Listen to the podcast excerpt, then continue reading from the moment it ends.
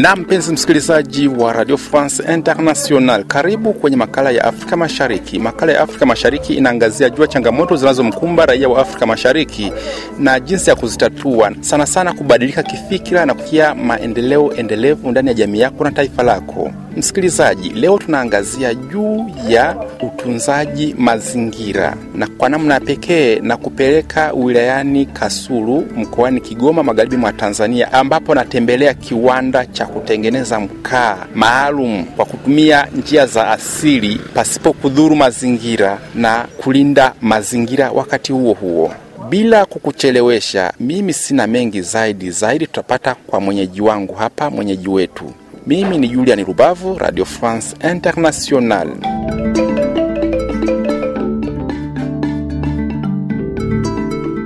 Mpenzi msikilizaji, kama nilivyokujulisha, nimetembelea kwenye kiwanda cha kutengeneza mkaa maalum. Ngoja tusikilize mwenyeji wetu anatuelezaje.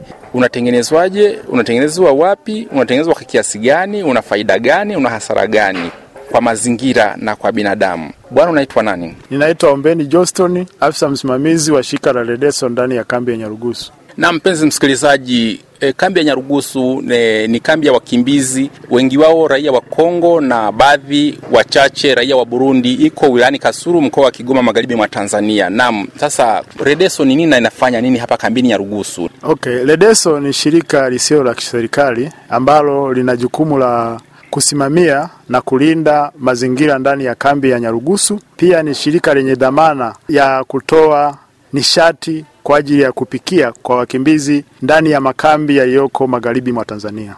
Mnatengeneza nishati ya namna gani kuweza kugawia wakimbizi? Tunatengeneza nishati inayoitwa mkaa mbadala. Mkaa mbadala ni mkaa unaotengenezwa na masalio ya mazao ya kilimo pamoja na mazao ya misitu. Sisi kwetu yale ambayo watu wanajua kwamba ni takataka za kuchomwa na kutupa, sisi ndio malighafi tunazozitumia kwa ajili ya kutengeneza mkaa huo. Katika kambi ya Nyarugusu tunatengeneza mkaa mbadala kwa aina mbili.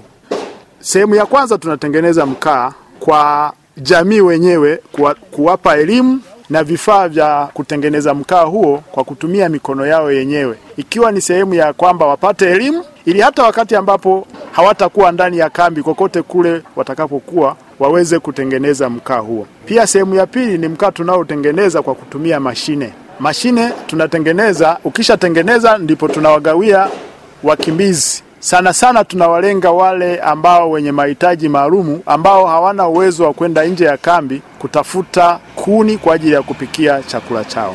Ni takataka zipi mnazozitumia kuhakikisha mnapata mkaa? Takataka tunazotumia katika kutengeneza mkaa ni zile ambazo ni taka ngumu zinazotokana na mazao ya kilimo kama mpunga, mahindi na hata mabua ya migomba, nayo ukiyachoma vizuri kiutaalamu unaweza kupata vumbi ambayo mwisho wa siku unaweza ukatengeneza ukapata mkaa. Pia tunatengeneza mkaa unaotokana na masalio ya mbao. Wanapochana mbao wakalanda, zile vumbi zinazobaki sisi kwetu ni malighafi, tunaichukua tunaichoma, na tukishaichoma tunaitumia katika utengenezaji wa mkaa. Pia yako masalia pia yanayotokana wanapobangua michikichi kwa ajili ya kupata mawese, yale maganda ya michikichi nayo pia ni malighafi nzuri kwa ajili ya kutengenezea mkaa. Kwa sasa ndani ya kambi ya Nyarugusu tunatumia malighafi hizo.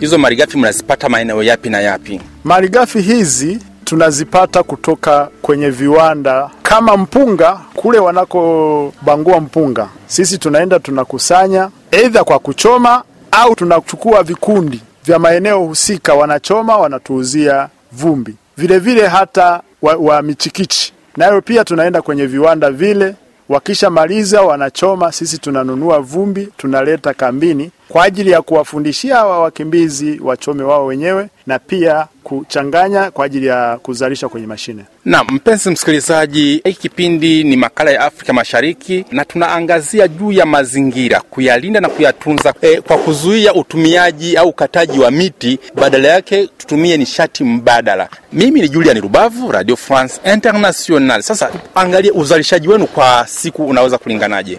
Kwa ule mkaa tunaozalisha kwa kutumia mashine, uzalishaji, tunazo mashine mbili ndani ya kambi. Mashine zina uwezo wa kuzalisha kuanzia tani tano kila moja mpaka sita kwa muda wa masaa manane ya kufanya kazi. Kwa hiyo ukizidisha kwa mashine mbili, una uhakika wa kupata tani kumi kwa siku. Ukizidisha mara siku za kazi, siku tano kwa wiki, ukiwa na uhakika wa kupata malighafi, una uwezo wa kuzalisha tani 25 kwa wiki.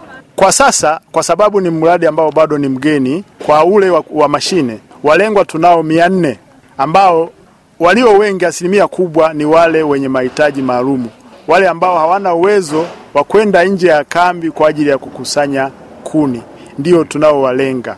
Kama tunavyojua kambi ya Nyarugusu ina raia wa nchi mbili. Kwa maana hiyo, kwa upande wa Wakongo tunawahudumia mia mbili na wale wa Burundi, wa Burundi tunawahudumia mia mbili. Lakini kama nilivyoeleza, kwa ule mradi ambao wanajitengenezea wao wenyewe unawahudumia wakimbizi au wanufaika mia tano ambapo vile vile kwa upande wa Burundi ni mia mbili na hamsini na upande wa Wakongo mia mbili na hamsini.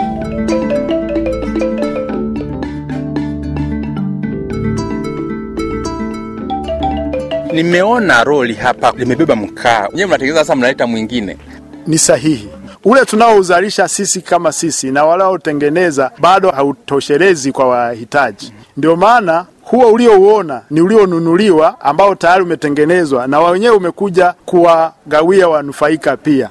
Huu unawahudumia wakimbizi mia mbili na hamsini na wenyewe ni wale wenye mahitaji maalum. Mnautoa wapi sasa huu? Umetoka Mfindi, e, Mfindi Ilinga, kwenye viwanda vya mbao kule, na wao pia yale ma, wanapomaliza mbao zikishatoka kwenye mahitaji yao, yale masalia yanayobaki ndio wanayotumia kutengeneza mkaa huo. Ndio. Na pengine hii teknolojia mnayoitumia hapa nyewe mmejifunza pale au umetoa kwingine? Hii teknolojia tunayoitumia hapa tumeitoa Tabora. Kuna kampuni ambayo wako special kwa ajili ya kutengeneza mashine na kuzalisha mkaa, na ndio hao waliotuuzia mashine na wakatupa elimu hiyo ya kutengeneza mkaa. Hao watu mia nne au mia tano uliowasema ndo walengwa halisi, au kuna wengine mapungufu yaliyopo, au kuna wengine wanahitaji lakini wanakosa? Inakuwaje? Hitaji ndani ya kambi ni kubwa, na kama nilivyoeleza, sisi tunayo dhamana ya kuwapatia nishati ya, ya, ya kupikia wakimbizi ndani ya kambi, kwa sababu uwezo ni mdogo tunawahudumia wako wanufaika wengine elfu tano ambao wao tunawapatia kuni, lakini malengo yetu ni kwamba wote wale wanufaika wetu waondokane na matumizi ya kuni, watumie mkaa mbadala. Kwa hiyo ni imani yetu kama uwezo utaruhusu, kwa mwaka ujao tutapunguza wanufaika wanaotumia kuni ili waje kwenye matumizi ya mkaa mbadala. Hatushauri watu kutumia mkaa ule unaochomwa kwa sababu ukiangalia, ili upate kiasi ambacho mtu atatumia kwa wiki, umeangamiza miti zaidi ya mitano. Unaona? Kwa hiyo huu mkaa faida yake kubwa ni kulinda mazingira, kwa sababu tunatumia vitu vile ambavyo tayari vilisha kufa. Hatutegemei kwamba kuna mti ambao umesimama unakatwa kwa ajili ya kutengeneza mkamba damu. Msikilizaji, popote pale ulipo, bila shaka umeweza kunufaika na maelezo haya, jinsi ya kulinda mazingira kwa kutumia nishati mbadala, kwa kutumia mkaa usio mkaa wa kuchoma miti kama ilivyozoeleka. Eh, majina yako, shughuli zako na tukoona unapozifanyia ni namna gani? Eh, mimi jina langu ninaitwa Ombeni Johnston, ndiye kiongozi msimamizi wa shirika la Redeso ndani ya kambi ya Nyarugusu, shirika lenye dhamana ya kulinda mazingira ndani ya kambi ya Nyarugusu na kutoa nishati kwa ajili ya kupikia kwa watu wenye mahitaji maalum. Ninakushukuru sana eh. Asante sana.